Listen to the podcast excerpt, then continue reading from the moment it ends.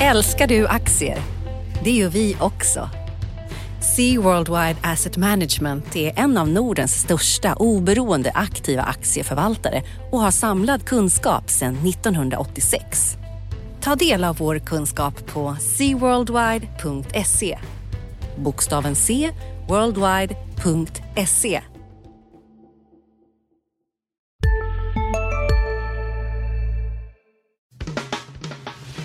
Analyspodden från Dagens Industri. Hej och välkommen till Analyspodden, Dagens Industris veckoliga försök att samla ihop det viktigaste som har hänt på marknaderna under veckan. Och denna vår så händer det ju väldigt mycket. Eller hur? Johan Wendel sitter jag med och jag heter Viktor Munkhammar. Hej Johan! Tjena Viktor, kul att vara med här. Som du säger, det händer en hel del. Ja, det händer en hel del. Eh, utöver allt det andra så har ju dessutom rapportfloden brusat friskt den här, den här veckan. Och Det ska vi såklart prata om. Vi ska prata om en förskräcklig KI-barometer. Vi ska prata stödpaket på båda sidor Atlanten eh, och en, en hel del annat. Men jag tänkte att vi skulle börja bara med eh, en så kallad datapunkt som kom precis innan vi började prata här. Det är ju fredag förmiddag den 24 april och det var det tyska IFO-indexet. Det är den viktigaste tyska konjunkturindikatorn och precis som allt annat så var det rätt ner i backen där. Eh, noteringen blev 74. Det säger kanske inte så mycket, men det man kan konstatera att under finanskrisen så var det som lägst på 80 och det visar alltså att humöret är uselt eh, i det tyska näringslivet och det förvånar väl i och för sig ingen. Men ännu en sån här äh, läskig graf. Vi fick ju eh, något ännu värre igår, de preliminära inköpschefsindexen för de länder som, som publicerar sådana. Jag tänker framför allt på den samlade för EMU som föll ner till 13. Det är nästan en löjlig siffra och där är ju tanken då att gränsen mellan tillväxt och kontraktion ska gå vid 50. Eh, och man brukar bli lite nervös och orolig om den där går ner mot eh, 44-45. Det var ju stort rabalder i höstas när den, eh, den tyska eh, indikatorn, eh, inköpschefsindex för industrin, gick ner mot 43. Det var liksom värre än det sedan 2012. Och nu har vi då 13 för EMU i sin helhet. Eh, jag vet inte vad man ska säga om detta Johan. Eh, man börjar bli lite, man reagerar liksom inte nästan längre. Nej, alltså de här, de här galna graferna man ser, eh, de har ju blivit liksom eh, vanliga på något sätt här. Jag, jag tänker på tidigare i veckan så kom ju det här SU-index som är då tyska investerare och analytiker. Det brukar tracka DAX ganska bra, då, tyska börsindex, men det framåtblickande där, det var ju ganska positivt. Men ja. som en liksom analytiker påpekade för mig där att Ja, men det är för att det är på minus nu. Alltså, allt som är en förbättring är, är uh, ja. bättre. Så det är svårt att säga ja, något om det ja. framåtblickande. Liksom. Ja, och det är någonting man ska ha i åtanke också när det kommer nya inköpschefsindex. Det är ju ett sånt, det är ju konstruerat så att det är, ja, är det bättre eller sämre än det var förra månaden? Och ja, om det nu visar sig vara bättre, vilket vi vill hoppas i maj, så är det i relation till april då som förmodligen, eh, hoppas vi i alla fall, blir ett bottenrekord, att det inte faller, faller ytterligare. Om vi ska prata vidare om sådana här konstiga grafer, vi har ju haft den här över nyanmälda arbetslösa i USA som ju fick i alla fall mig att tappa hakan när den först kom. Nu har vi fått eh, fem veckor och den bara fortsätter upp i himlen. Eh, och det är ju 16 procent av den amerikanska arbetskraften nu som har anmält sig som arbetslös och det, ja, alla jobb som har skapats sedan uh, finanskrisen har försvunnit på en månad här i USA. Man tror knappt på vad man själv säger. Ja, jag vet inte vad man ska säga. Man saknar ord lite. Ja. Ja, vi har, vi har ju fler sådana här att prata om. KI-barometern som alltså är det svenska konjunkturinstitutets eh, månatliga indikator för läget i Sverige. Eh, tokrasade såklart igår. Där var det, på vissa komponenter där var det faktiskt värre än under finanskrisen, men detaljhandeln var ju eh, såklart ett rejält bottenrekord. Oljan ska vi väl prata om också, men vi kanske ska sticka emellan med lite börs. För dels så har vi ju en eh, rapportflod då, som vi sa, men sen mitt i allt detta, så du lite var inne på, så har ju faktiskt börsen utvecklats ganska starkt. Eh, hur ska man se på det? Svår fråga. Ja, nej men eh, det är väl, eh, vi, vi får ju se den här effektiva marknadshypotesen, den, den blir ju bara dödare för varje dag. Eh, kan man väl lite konstatera. Eh, nej men eh, börsens rörelse är ju väldigt svår. Eh, om vi, om vi tittar på rapport rapportfloden som har varit här så har ju vi haft flera av våra stora industribolag har kommit med rapporter, Atlas, Sandvik och så vidare. Eh, jag tycker att de är ganska transparenta med att eh, man ingenting vet egentligen om det här. Det här är så, så, så, vi har inget eh, läge som liksom är någon föregångare till det här scenariot som vi är inne i nu. Därför är det väldigt svårt att veta. Uh, och det tycker jag de är transparenta med. Om man tittar på rapporterna i sig så tycker jag liksom Q1-rapporterna, ska man verkligen läsa de siffrorna? Är de relevanta eh, egentligen? Eh, jag vet inte. Nu hade ju Volvo till exempel en negativ eh, orderingång på lastbilar här i slutet av mars. Det är ju inget kanontecken tycker jag, eh, om man tittar på börsen i övrigt.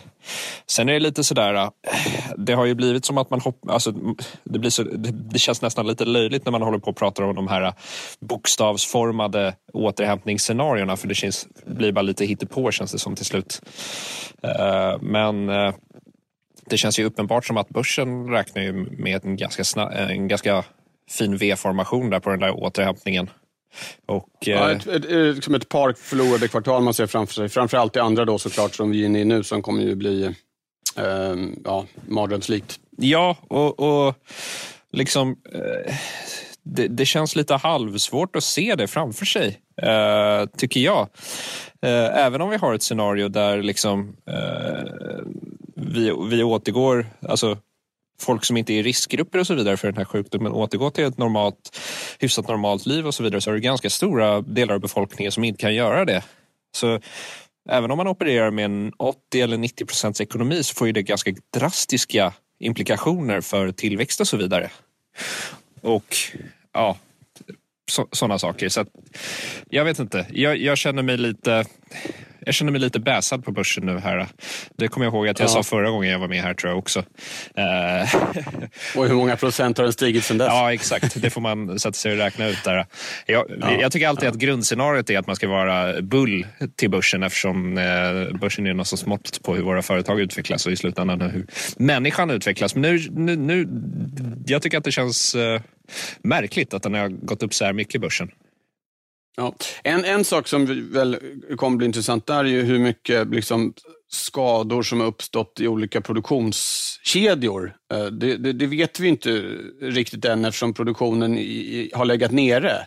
Det, det, kommer vi kanske få veta mer om närmaste månaden nu när ändå en del företag, exempelvis eh, Scania, ska ju börja, börja dra igång produktionen så smått. Och, och, och man får se hur mycket hur, hur är, är, skadeläget där egentligen? Det är en sån sak som skulle kunna leda till mera lång, långsiktiga problem. Även om vi ja, i den bästa världen får igång någon slags normalitet så kan det ju tänkas att det, det, det som händer här nu under våren gör att det blir har uppstått skador som tar, tar liksom tid att, att, eh, att laga. Absolut, absolut. Vi såg ju AstraZeneca, läkemedelsjätten här, de, de var ju ganska tidigt påverkade av coronan eftersom eh, de har så mycket tillverkning i Kina men också en stor försäljning i Kina. Och eh, de höll, höll ju en ganska konservativ 2020-prognos, vilket jag tror satt hårt inne för dem och med anledning då av produktionsstul i Kina. Sen är det väl så att jag tycker att eh, leveransstörningar, eh, störningar i produktion och så här. Det kommer företagen att lösa, även om det kommer vara kämpigt för dem vissa. Uh Men uh det är svårare med efterfrågan. Ja, ja jo, det är väl det stora problemet. Men en, en, en sån där bransch som det blir väldigt intressant att se vad som händer i oljan, där vi, apropå fascinerande grafer och prisrörelser, eh, det var ju eh, bisarrt här i måndags när priset på Texas-olja, VTI, sjönk till som lägst minus 40 dollar fatet.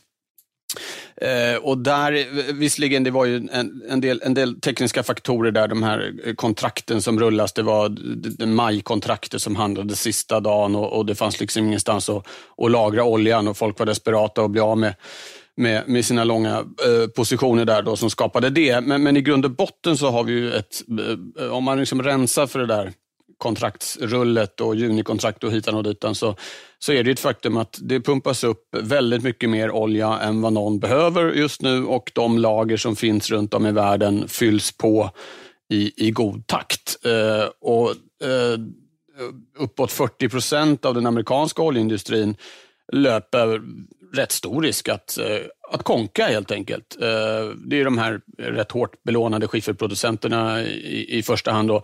Men förstås andra aktörer också inom oljeindustrin, eh, allt från raffinaderier till, till andra. Ehm, och, och, när det här har pajat eh, de olika del i, i produktionskedjan, då, är det, är det, inte, då kan det vara lite stökigt att få igång det igen, eh, har jag en känsla av. Ehm, så där tror, jag, där tror man nog, det handlar nog inte bara om en så att säga plötslig och lite konstig prisrörelse utan om väldigt eh, underliggande fundamentala problem i oljeindustrin som nog kan eh, komma att vara med oss under ganska lång tid framåt. Ja, äh, det där var ju, för det var verkligen en del som bara, eh, apropå den här eh, galna prisrörelsen som vi såg på VTI-oljan, så pekade man just på kontrakten och så vidare. Sen så började de liksom, nästföljande månaders kontrakt också vända ner och Brenten hängde mer ner. Så att, eh, men om man snackar om börsen, att den är för positiv, om vi snackar om vad grejer som kan utlösa ras, börsras och så vidare, så måste väl ändå en, en oro att om oron sprids till kreditmarknaden då, som har lånat ut massa pengar till, den här, till de här amerikanska skifferoljeproducenterna.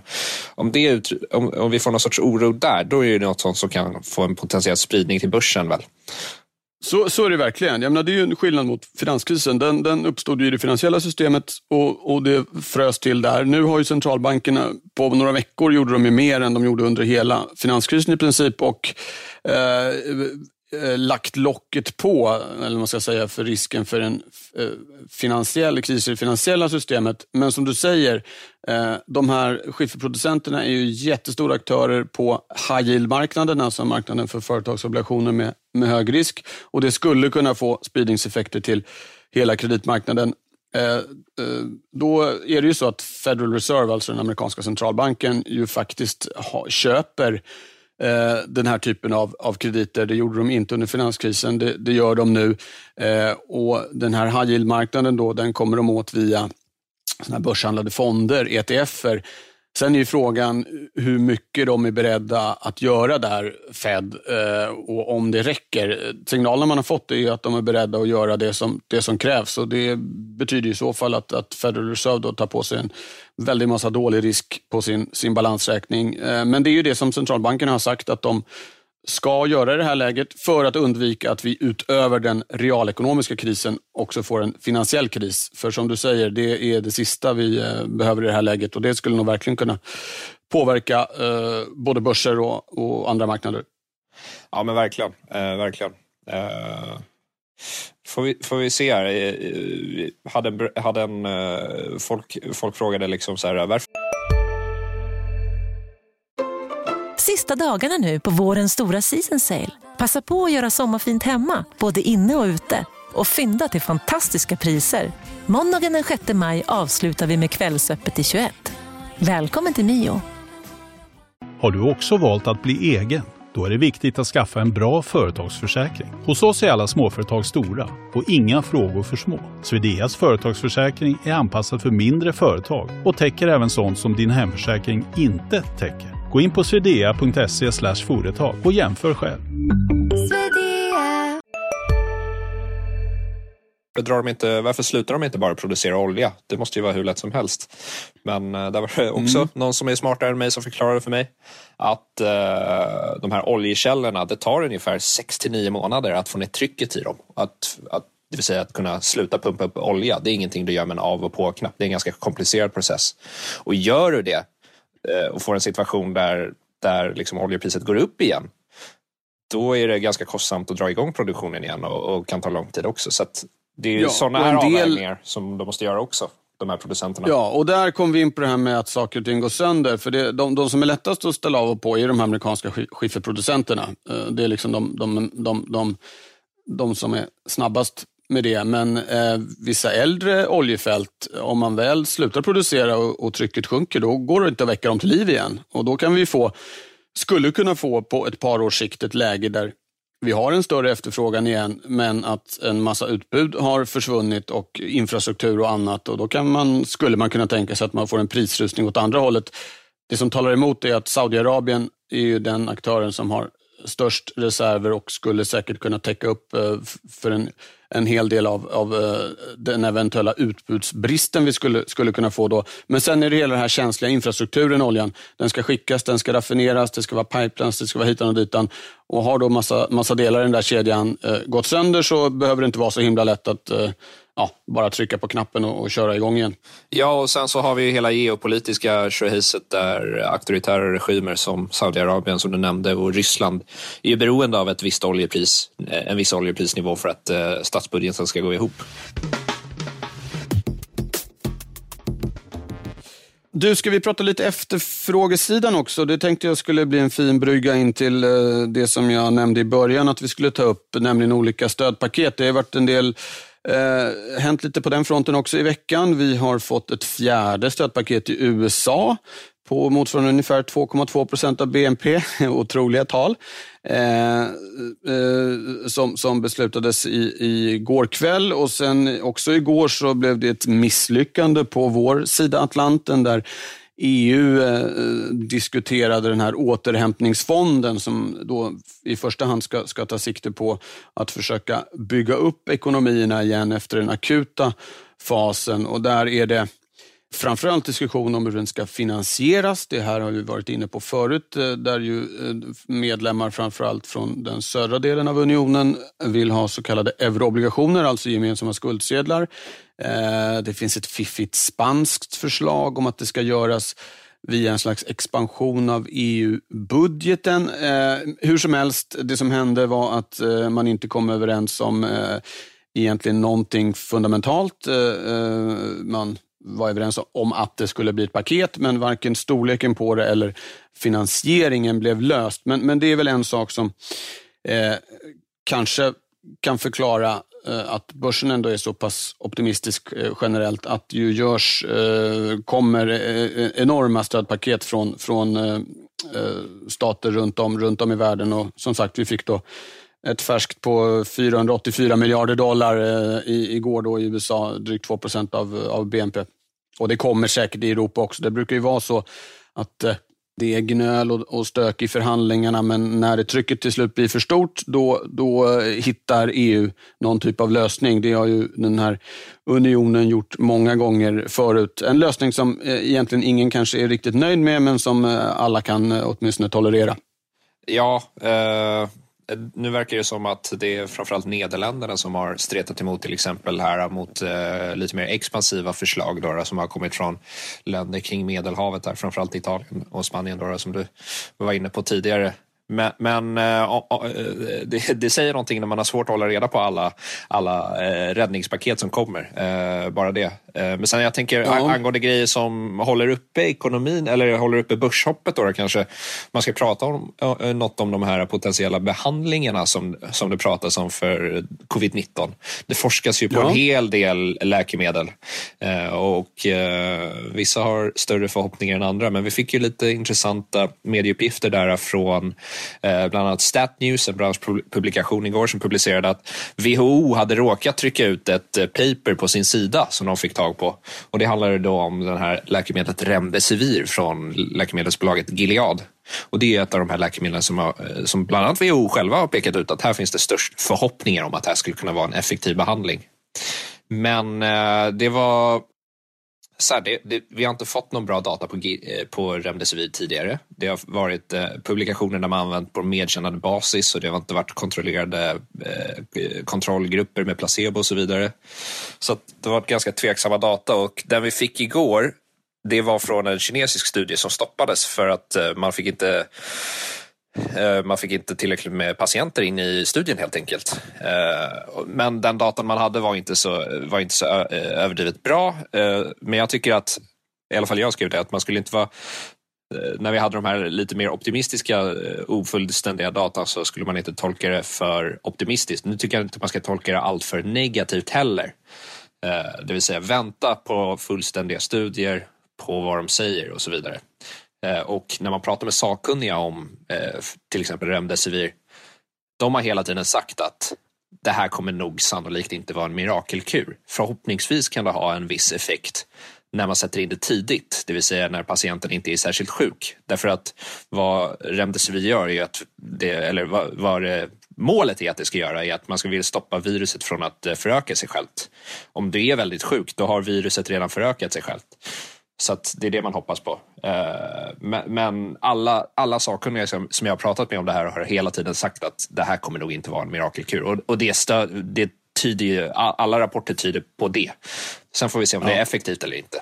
Ja, Okej, okay. ja, nej men det är väl det alla eh, hoppas och, och, och, och, väntar på såklart. Vi, vi pratade om det du och jag i, podden för ett tag sedan och så kom den här eh, mera upplyftande studien då, som du nämnde från Chicago, var det, va? Där, eh, där den hade haft god effekt och så nu då en mer nedslående Eh, från, från Kina. Och så där kommer det väl hålla på kanske, eh, även med andra kandidater gissar jag.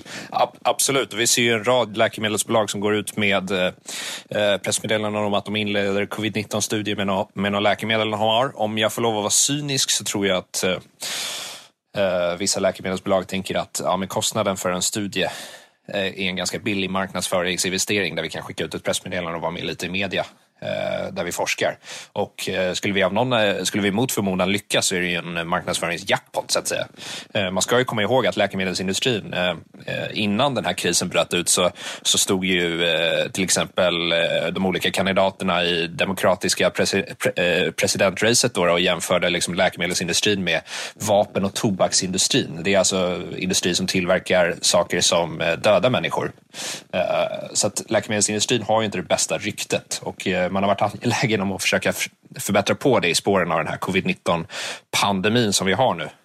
Men det som folk har störst förhoppningar till som ska vara ett effektivt läkemedel, inte ett botemedel utan en, en behandling som kommer hjälpa en del, det är de här artificiella antikropparna som till exempel amerikanska Regeneron eh, håller på att forska om. Regeneron tog ju fram eh, sådana antikroppar som var, visade sig vara effektiva mot ebola. Men det är viktigt att poängtera ja. det att det inte är vaccin det handlar om. Det är behandlingar som kan till viss del vara effektiva men det är inga fullständiga botemedel som de tror på. Nej. Okej. Okay. Du, ska vi, om vi ändå i, i, om vi får prata om någonting lite mer upplyftande. Det har ju varit ett av de bolagen som du följer, eh, kom ju faktiskt med en fin rapport här i veckan. Evolution Gaming tänker jag på. Eh, vill du säga någonting om den också så vi kan ha, som sagt, någonting som man blir lite glad av? Om man nu ska glädjas åt spelindustrin, det kanske är ett frågetecken för det i och för sig, men eh, eh det var åtminstone en stark rapport. Ja, men det, det, tycker jag det var. Sen så eh, har ju Evolution-aktien nu värderats upp rätt ordentligt. Den har P-tal över 30. Sen, sen, tror jag, sen kanske i, i, en sån prognos kanske man underskattar vilken vinst per aktie de gör 2020. Men det är en aktie som har värderats upp. Eh, samtidigt som när man tittar lite mer detaljerat på rapporten så har, de ju, har ju tillväxten faktiskt eh, nu stagnerat eller faller i, på lite mer mogna marknader som Norden och Storbritannien. Och det tycker jag är kanske lite oroande för framtiden. Där vill vi, man, det, den trenden vill man inte se fortsätter faktiskt. Eh, men eh, sen är det ju så att nu gick ju Evolution Gaming gick ju häromdagen om Tele2 i börsvärde. Och ja, inga träd växer ju till himlen liksom. Så är det inte. Men än så länge håller bolaget eh, fast vid sin, den här fantastiska resan som de har gjort. Ja. Okej, bra. Ska vi ta upp också en annan stor eh, nyhet, eh, kanske mer för framtiden, som kom i veckan, var ju det att eh, Volvo, och då menar jag alltså lastvagnsdelen Volvo, eh, och Daimler ska börja samarbeta om bränsleceller. Ja, men eh, verkligen, verkligen. Har du, har du någon inside info där, Viktor?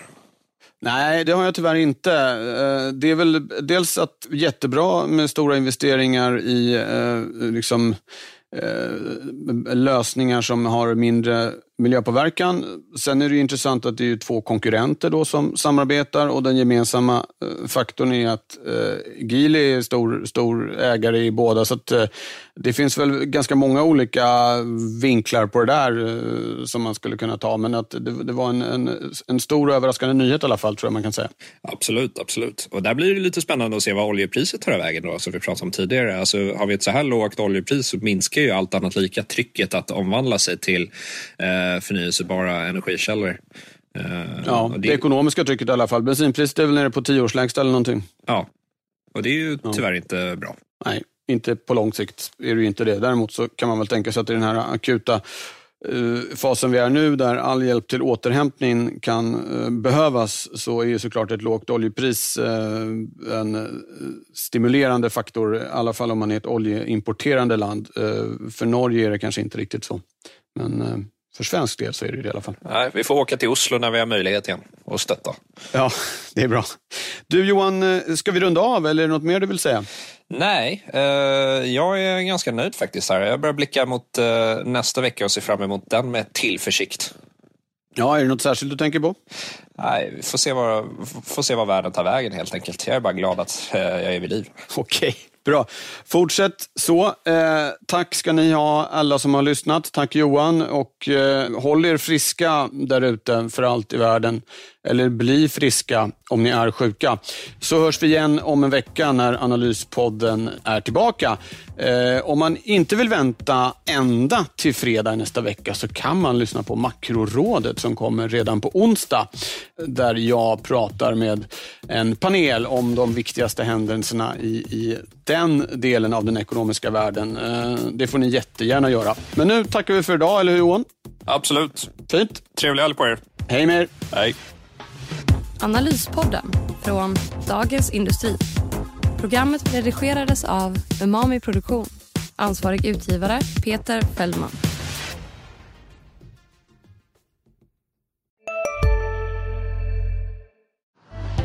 Älskar du aktier? Det gör vi också. Sea Worldwide Asset Management är en av Nordens största oberoende aktiva aktieförvaltare och har samlad kunskap sedan 1986. Ta del av vår kunskap på seaworldwide.se. Bokstaven C, worldwide.se